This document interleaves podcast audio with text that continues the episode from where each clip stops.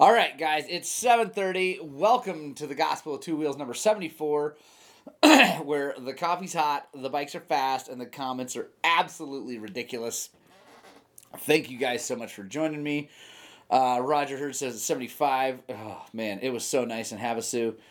Uh, quick conditions report for Montrose and the Western Slope. It is awesome. Tori Anderson, good morning. Uh, yeah, it's cold out there. I don't know. It's probably 20 or 25, uh, but it's crystal clear and it's going to warm up. The areas around here are drying up. Peach Valley, I was just out there yesterday with the dog walking, and it was perfect. You could totally go for a ride.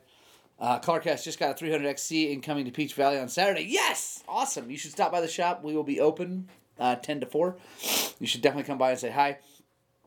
Uh, Peach is great.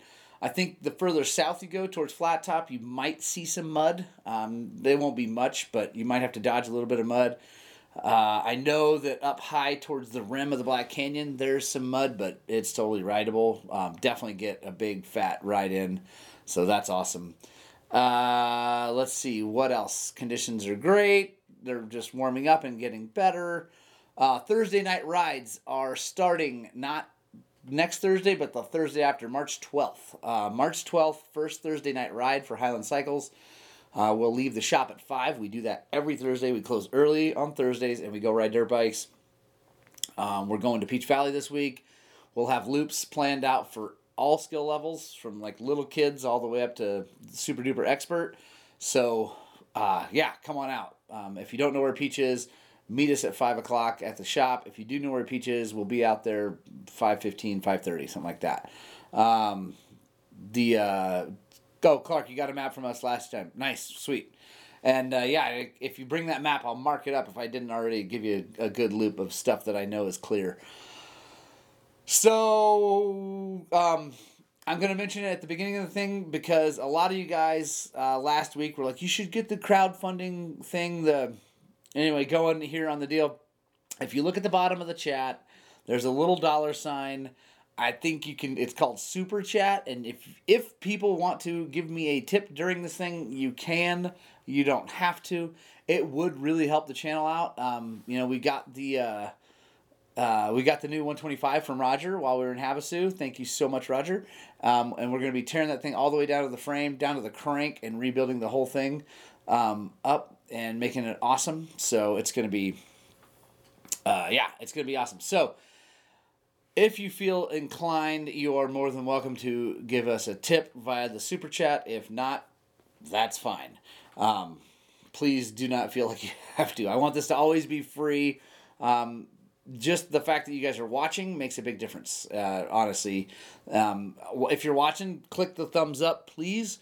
If you like, unless you hate what we're doing, then you can click the thumbs down. But if you like what we're doing, click the thumbs up. That does make a big difference too for YouTube. It helps the channel get pushed out more to other people. Mom, he lives in Broken Arrow. Uh, she's my mom's asking where Brady lives. He lives up in Broken Arrow, uh, so near Tulsa. For those of you who don't know, Oklahoma. Um, so Paul Anstey was the only one to get me a question early, so I'm going to discuss that. He asked about spark arresters. He said just to talk about spark arresters. So I'll talk a little bit about spark arresters. And Paul, I know you're watching. If you uh, want to watch, if you want more information, just let me know. So it's it. Wow, Clark Hess, thank you so much, Clark. Thank you so much for the tip. That's huge. Thank you. Anyway, that's awesome, Clark. Thank you so much. Keith McQueen, Dirt Bikes. Uh, awesome video, by the way. I think that was your video where you said dirt bikes at the top of that big long hill climb. That's awesome. Uh, Roger, no, my mom is happily married to my dad, but that's awesome. Um, so, uh, spark arresters, I personally think they're ridiculous and un- unnecessary. I don't know that there's a documented case of a dirt bike starting a fire out of the back of a tailpipe. I've seen a dirt bike start a fire with the head pipe on a four stroke getting so hot and crashing in a bunch of tumbleweeds. But uh, as far as sparks coming out of the back of the exhaust, I don't know if it's ever happened. That being said, they take it real seriously around here. Um, two years ago, we had some horrendous fires over near Durango. They were caused by the train that goes between Durango and Silverton, but whatever. Uh, they've kind of ramped up their uh, enforcement of that rule. It's always been a rule for a long time, and uh, but they've ramped up the enforcement recently, and so they are making sure you got spark arresters on all your stuff. Um, Paul, you were I think mainly asking about two strokes um, because I know you ride one, and I would say there's two options here. There's the screen type, and then there's turbine core from FMF.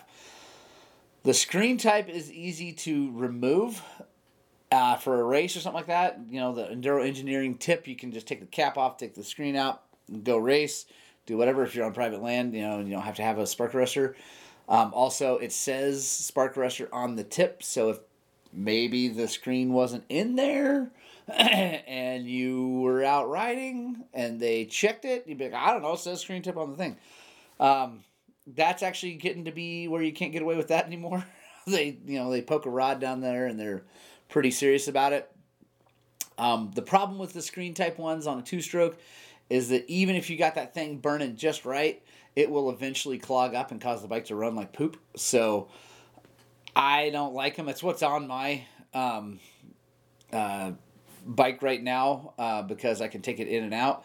But I like the turbine core the best because they don't clog up and they don't rob too much horsepower, but you definitely can feel a difference. It's a huge difference in the way they run. I, you know, obviously I like the free flowing better. Uh, see, Tori Anderson, they were ridiculous in Michigan as well. Nothing but dune sand for miles, but they swore we'd set the sand on fire. That's awesome. Uh, force up here requires spark arresters, but I'm pretty sure they're more for sound. Have to be below 94 decibels up here. Yeah, so we're supposed to be 96, 90, 94, 96, something close to that. But they never check for decibel level. They don't have a, a decibel meter that they carry